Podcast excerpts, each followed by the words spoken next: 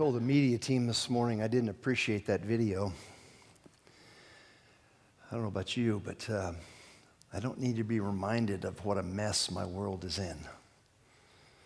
You know, it just, it, it, it is so tension filled right now in our, our world. Um, and uh, to take it down to a personal level, um, you know, this past week, uh, Candy lost her mother, my mother in law, Betsy Suddaby um, used to sit back there where those flowers are in that chair, 94 years old, great long life. Um, but she, she went to be with Jesus. Um, and so I, this week I'm, um, I, am uh, feeling a bit uh, this series.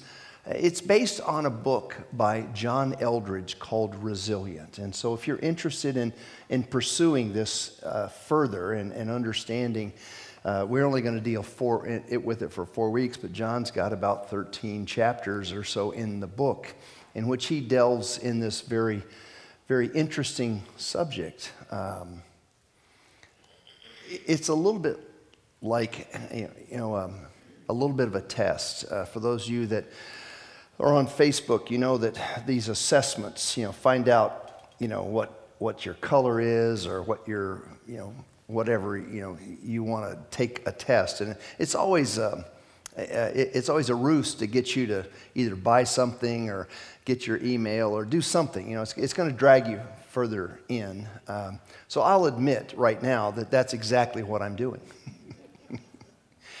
um, but this is a, this is one of those that you you probably um, have, have never taken before. It's a simple yes or no or a choice. Um, uh, do you feel like emotionally inside you're more like a camel or a horse?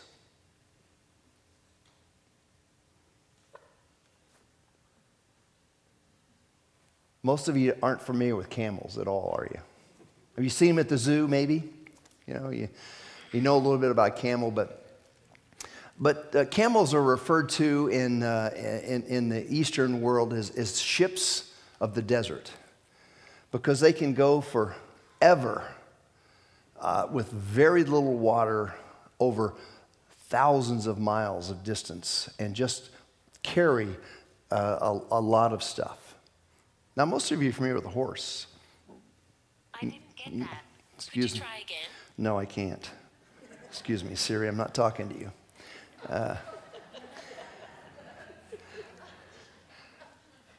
but a horse, um, is a very powerful animal, very, you know, uh, stout and uh, sometimes scary. Uh, can be very fast. Uh, can also go over, a, a, you know, somewhat distances, but nothing like a camel, because a horse shows the need for water much sooner than a camel.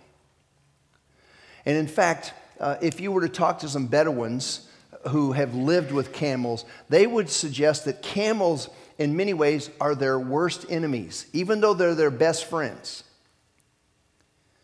Because camels can go these long distances, extremely long distances, unconscionable long distances. I mean, we, as, as Westerners, we can't even imagine what it would be like traveling across you know, uh, hundreds uh, uh, of miles of sand with absolutely no water in sight. Camels can do that.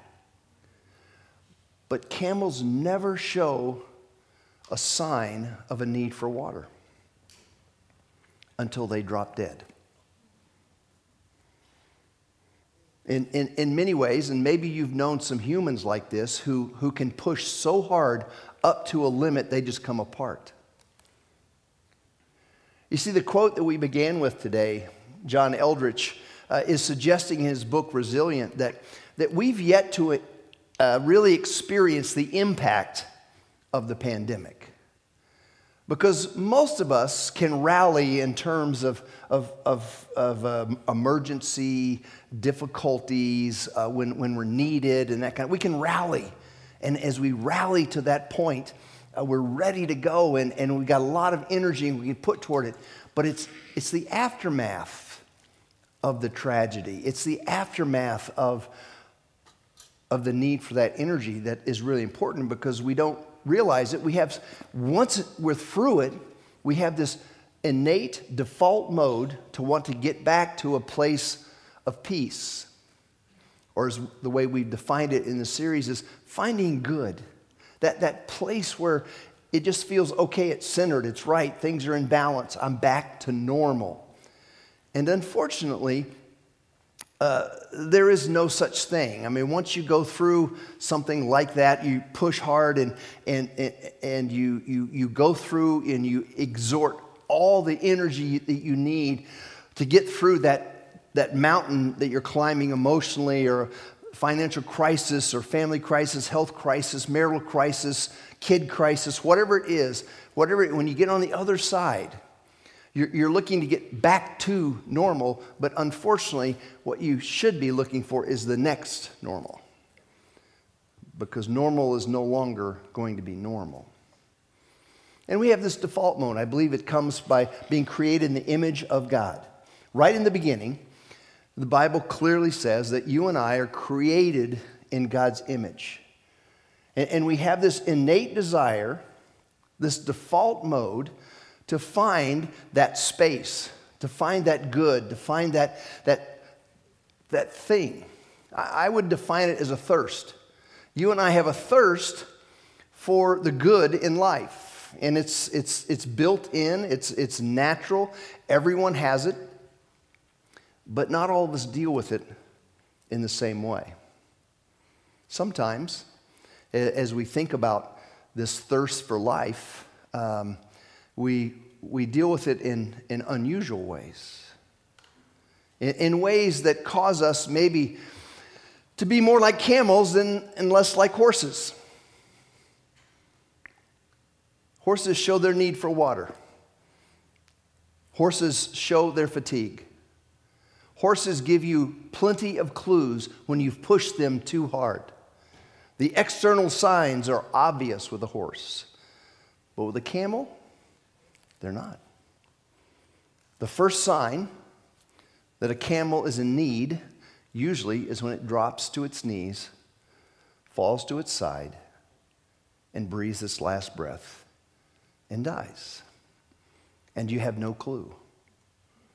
Uh, maybe you know, we've seen some of this. Maybe this is what explains some of the, the massacres that we see that take place in our country that human beings get pushed to that end and no one sees it. After it's over, no one really sees it. They start picking for clues as to what happened, and they don't realize is that humans sometimes emotionally, after we've gone through this, we, we don't realize that, that the real danger is on the other side. The real danger is what it's done to us, how it's done to, things to us and, and realizing that we need to be more aware.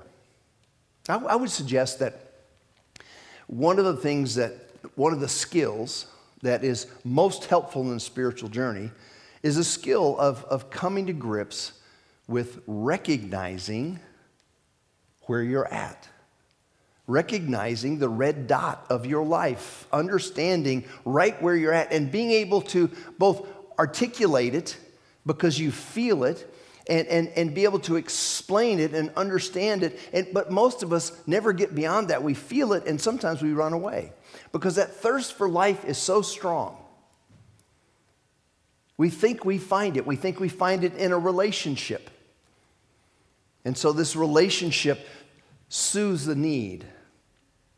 We, we think we find it as if it's a, we're a couple and, and we feel like our marriage needs a little, you know, needs a little something, and so we have a kid. I mean, talk about insanity. Yeah, a little something's right. Yeah. A little chaos. A little chaos never hurt anybody. Bring a little one into this thing. Or we need to change our job, or we need to change our neighborhood, or change our relationship, or, or you know, we, we have this, this itch and this itch is really that thirst for life. It's that thirst that was built in us, that default mode to, to go find things. It's why the Bible uses the analogy or the, the metaphor of God being living water. That He quenches that thirst. He satisfies that thirst. And whether you go from the beginning of the Bible, even all the way to the end, you, you find this idea of God being this quenching, this satisfying. It is God who is the giver of the living water. When Jesus meets in John chapter 5, meets the woman at the well, or John chapter 4, he meets her and, and he says, You know, I will give you water, and if you take my water, you will never thirst. Now, that's a pretty bold claim for a human being. But Jesus was more than just a human being. He was God who came in the flesh, who would live and die and rise again. He was promising to be the quencher of that thirst. But I would suggest that, that many of us struggle because we don't have the skill of self awareness. We don't spend much time figuring out where we are. We're too busy on the move. We're too busy distracting ourselves to death to really understand where we are. It's what, when Moses comes along, or excuse me, Jeremiah comes along and, and speaks to the, the nation of Israel. In Jeremiah 2, um, God is speaking through Jeremiah. It, it, the, the Israelites, um, they were sort of God's people. God chose them way back in the beginning of the Bible, and He begins to work through this nation of Israel. And they find themselves in captivity. They find themselves uh, they're, they're in this space of not being the blessed people of God. They're just like, they're in jail, basically. Uh, and, and Jeremiah comes along and says, Look, God's got two things against you.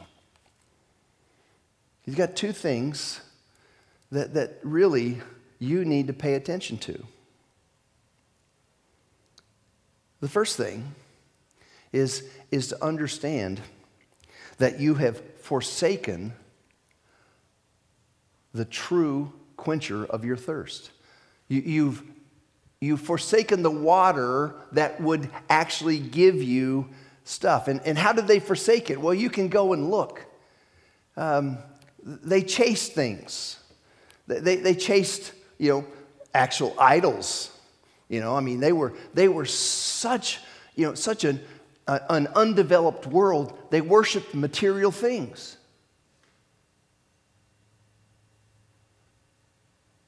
They didn't have cars to worship at that point. They didn't have houses to worship at that point. They didn't have kids' accomplishments to worship at that point. Uh, they didn't have job titles to worship at that point. They didn't have all that kind of stuff, but they, so they made little, you know, little idols to go after. And they went after them. And they, they gave meaning to them. You see, the pursuit of that thirst can actually lead us in different directions. Uh, it's Dallas Willard, a kind of a spiritual hero of mine, uh, wrote a lot of books. Uh, he was a professor of, of, philosophy at the University of Southern California.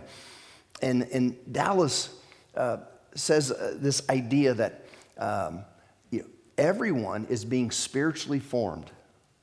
This morning you came here and, and you're being spiritually formed.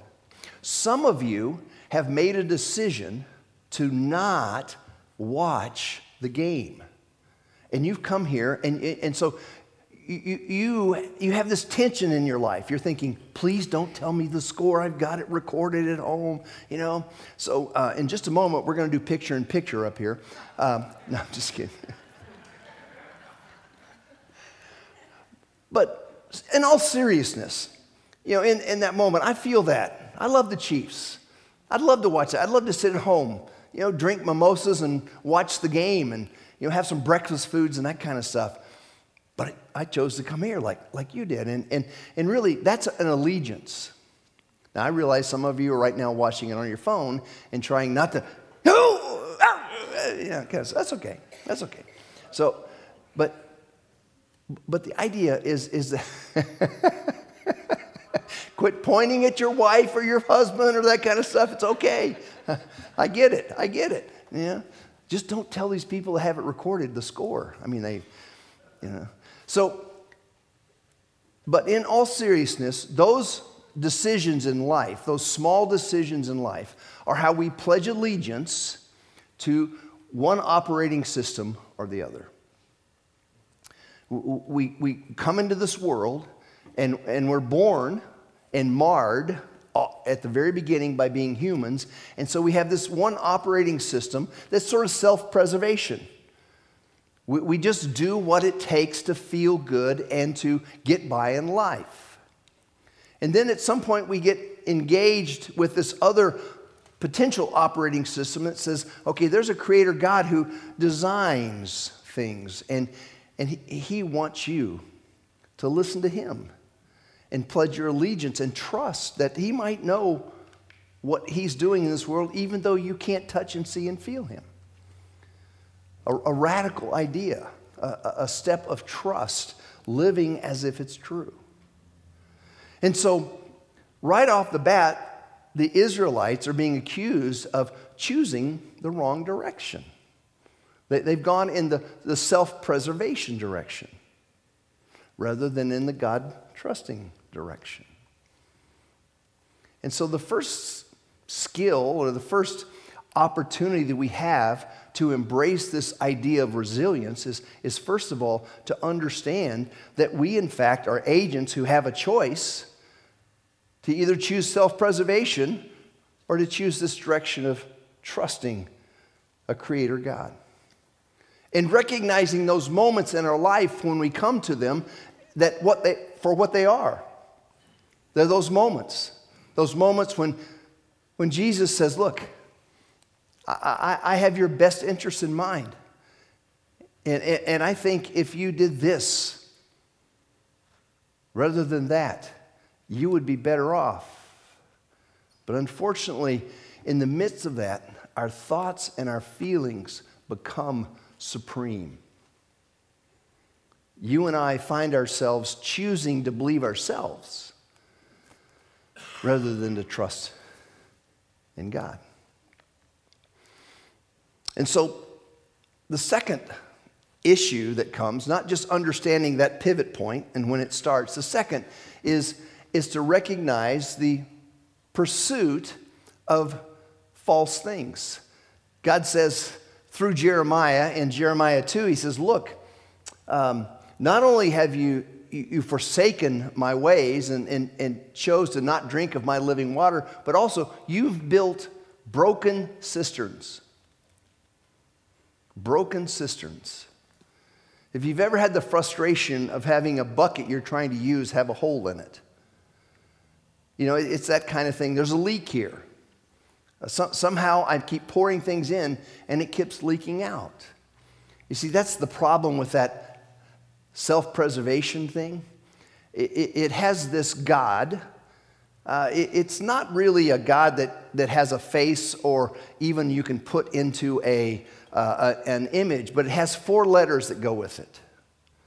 Four letters are M O R E. It always wants more. It's never enough. Uh, if you've found, you know, you're choosing that, that path of, of uh, self preservation, you see yourself and, and, and, and you get recognition. You win some award or people like you or whatever, but it's never enough. You become a black hole of attention. You know, it's like whenever you find yourself I need more. It should be a red flag, a flare that goes up. It says, oh, maybe I'm pledging my allegiance in the wrong direction. Maybe, just maybe, I'm on the self preservation side.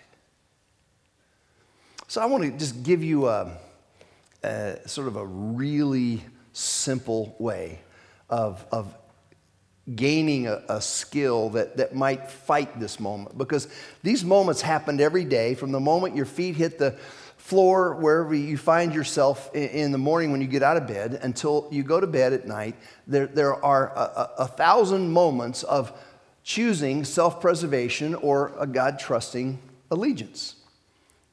And, and I find one of the things that happens is in those moments, in, in that pivot point, in, in that decision making moment, um, there, there are things that rule the decision, things that guide the decision, things that, that are really important. And the things closest to us tend to be those things which make a difference. So if I'm feeling strongly in some way or another, I, I have some want in my life or some need in my life, or I, I feel thirsty for, for something, it's my feelings or my thoughts that actually are the most important thing in my mind at that moment. Now, I have this image in my life. I've tried to build it to say, okay, this direction I'm building broken cisterns. And what I'm going to choose is going to be that which um, I, I, I pour things of life into it and it just leaks out. And I'm going to need more. I try to have that vision, but at the same time, one of the habits that has been extremely helpful to me is to actually make God's words, not God's word. You know, I can stand up here. oh, we're in trouble now. Uh, I, can, I can stand up here and I can tell you to read the Bible, get your fingerprints on the Bible. That's, that's one thing. But one of the ways to get your fingerprints on the Bible or to get the Bible in your mind is to memorize. Is to memorize God's words. Put God's words as close to that pivot point in your life as your thoughts and feelings are. And so you, you don't have to go to God actually you're experiencing what we sing about at Christmas, you know, Emmanuel, God with us. You, you experience that there's a God who is a part of you on a regular basis because you have put his words in your mind to memorize his words. It's been the most effective piece of my own spiritual journey to be able to come to grips with that. There's this uh, a passage in Psalm 34 8, which says, Taste and see that the Lord is good. Taste and see that the Lord is good. Now, I, I know that there are probably foods that you don't like. I didn't grow up liking vegetables. Uh, my mother had the art of cooking all of the taste out of every vegetable that ever existed. And, and uh, God rest her soul, she was not a very good cook. I mean, she was great, you know, for, for, uh, for uh, chicken, fried chicken in the Fry Daddy, or, uh, you know, that kind of stuff, maybe hamburgers, but, you know, uh, but, but she just was, wasn't real good in other spaces. and so I grew up despising green beans. I mean, I just, I, and trust me now, I know some of you are saying in your mind, he's never eaten my green beans. Please do not afflict me with that. um, but in those moments, when we're trying to get someone to experience what we know to be true over food, just taste it, right? Just taste it. Just put it in your mouth. Let your taste buds get near. Just taste it. It'll be, you, you, will change your mind. Well, that's what David is saying in Psalm 34. Just taste it. Just taste it. Just taste it. And so I would like to challenge you today to think about what it's like to tasting, what it's like to experiencing God at those moments by memorizing a passage of Scripture. The, the passage I'm going to suggest, and I've asked Justin Talley, who handles our communications here, who's just up here during the welcome, to assault you with these verse, this verse this week. Uh, you'll get it via text, you'll get it via email, you'll get it via you know, your windshield, or however way we can get it to you. Um, but it's, it's just this. And, and next week, uh, Dan is, is, going to be sharing on, on this very concept. So it will prepare you for that. It, it, it's Isaiah 41 10. All right, if you're writing it down now, great. If not, you are not going to be able to not see that this week. If we have any anything you have, any communication um, handle that you have, here it is. It says Isaiah 41:10. So do not fear. Now this is a great trivia question. All right, if you want to impress people with your Bible knowledge, which is kind of useless, but um, what word appears most in the Bible? Do not fear.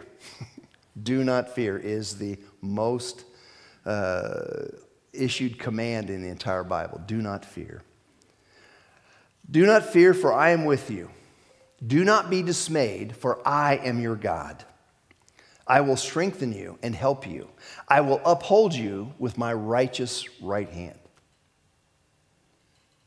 Uh, imagine for a moment, I don't, I don't know what your spiritual disciplines are like, but if, if memorization has not been a part of your spiritual discipline, the opportunity to put those words in your mind so that you don't have to go looking for spiritual counsel. You, you, don't have to go open a Bible, open your phone app. You don't have to do anything other than the fact that you have got this locked in your mind. And you can repeat to yourself, Do not fear, for I am with you. Do not be dismayed, for I am your God. I will strengthen you. I will uphold you with my righteous right hand. Imagine if that was readily available at that pivot point when you have a choice to, to take that self preservation mode or to move that to that God trusting mode. You see, the, the danger for all of us is that we're going to lead the life of a camel. We've gone through some stuff, and we're still going through stuff. As, as many of you know, I was in Israel a couple of weeks ago. I left Israel 36 hours before the first missiles flew. And I sat on the other side in Jordan and watched the rocket's red glare come down on Israel via Hamas. And we've all seen the, the ensuing the, the, the massacre uh, uh, of the Israelis and, and the decimation of the Palestinians, all because of this, this evil organization called Hamas. And, and that's just one spot in the world. We're sort of forgetting about Ukraine and that war that's taken place. Most of us don't even have a mind to Niger and what's happening there in Africa or Myanmar or all these other places in the world. It's a mess. And we sit in this bubble, and yet we realize this bubble is, is, is quaking at this point. And, and the need, and the need to understand when I'm at those moments, when I'm at that crossroads and that point, I, I, can, I can choose to acknowledge that, yes, I in fact do choose broken cisterns. I pour things into my life. I choose past relationships. I choose things that I need more and more and more and more, and it just keeps, it's an endless black hole. Or I can choose another direction. I can choose to say, okay, I'm going to figure out what it looks like to trust a creator. And I'm going to put some of his words as close to the moment of decision as my heart, as my thoughts, as my feelings are. And it's going to make me have the opportunity to choose differently when that happens. You know, it usually takes an inauguration point. It usually uh, takes, okay, Father, I'm going to do this today. And so we're going to end this service by, by just uh, having Richard word a prayer for us. It's going to be on the screens. Uh, you, you can read it along with him if you'd like, um, quietly, silently, or out loud, it doesn't matter. Um, but, but it's a, an expression of what it says to say, okay, I realize that I'm, I'm not practicing a life of resilience. I, I need, I, I need at that moment to choose a life of resilience, not the false not the broken cisterns, not the putting, pouring of stuff into my life that needs more and more and more, but to find a place that might satisfy my soul like I was created to be. So let's follow along in this prayer with Richard. Jesus, I return to you now in my longing for life to be good again. I love you, Lord. Hear my soul's longings desires, and heartaches. I consecrate you I consecrate to you my primal drive for life. I surrender to you my ability to aspire for good things, to plan for them, take hold of them, enjoy them, and to continue aspiring. I consecrate all that lives in me to you, Lord Jesus. I surrender to you my famished craving for life to be good again. I love you here, Lord. I love you right here. And right here and now, I ask for your river of your life to flow into me in my primal drive for life and in my longing for life to be good again. I open my heart and soul to the river of life. Let it flow into me, through me, and all around me, restoring, renewing, and healing me. You alone are the life I seek, and I welcome your river into my heart and soul. I receive the river of your life in me. Thank you, God. In your holy and righteous name, I pray. My last Sunday afternoon was a little bit different than most of yours as I sat with my 94 year old mother in law and watched her spirit separate from her body. And in that moment, uh, there was a, a kind of um, a surprise when she began to speak. And, and it, was, it was amazing. Um, a moment I will never forget. And it was a moment I, I long for every one of us to experience. Because we just sang or listened to them sing, Jesus, I love you. But as her body was separating from her, her spirit was separating from body, she was saying, Oh, he loves me. He loves me. Jesus loves me. And I'm sitting there in this otherworldly moment watching this, thinking, she's not declaring her love for Jesus. She's experiencing Jesus' love for her at the last moment of her life when, when everything's on the line, she's leaving this world and going to the next.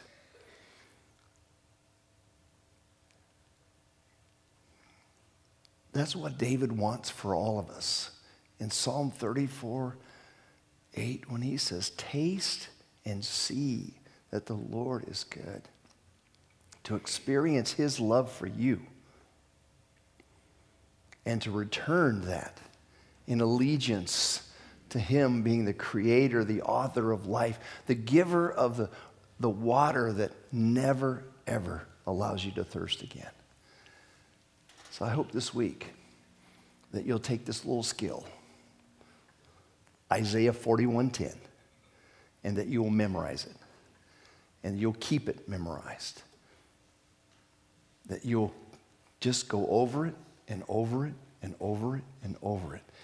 And once it gets ingrained in your mind, it will never leave you. It will be as present as your feelings and thoughts in those moments when the battle rages. And the choice of self preservation or trusting the Creator comes about. And, and you'll have weapons for that war. Let me pray once again. Father, uh, we're grateful that you didn't leave us alone in this world. Um, even as crazy and odd as it might sound to think that that we pledge our allegiance to someone we can't touch and see and feel, we, we, we know that, that Jesus came to this earth, that he lived and he died and he rose again. That, that moment in history, that history screams that, that you conquered death, gives us the, the inclination to trust you, to pledge our allegiance in your direction. Because for, for most of us, Father, for me, I know for sure that I've experienced what it's like to trust myself. And I know that that just has no good end to it. And so I pray this week, as we put your words in our mind, that we might have weapons to go to battle for those moments when we make those small choices to choose self preservation or to trust you. Father, thank you for Jesus. Thank you for his life, for his death, and his resurrection. And we come in his name. Amen.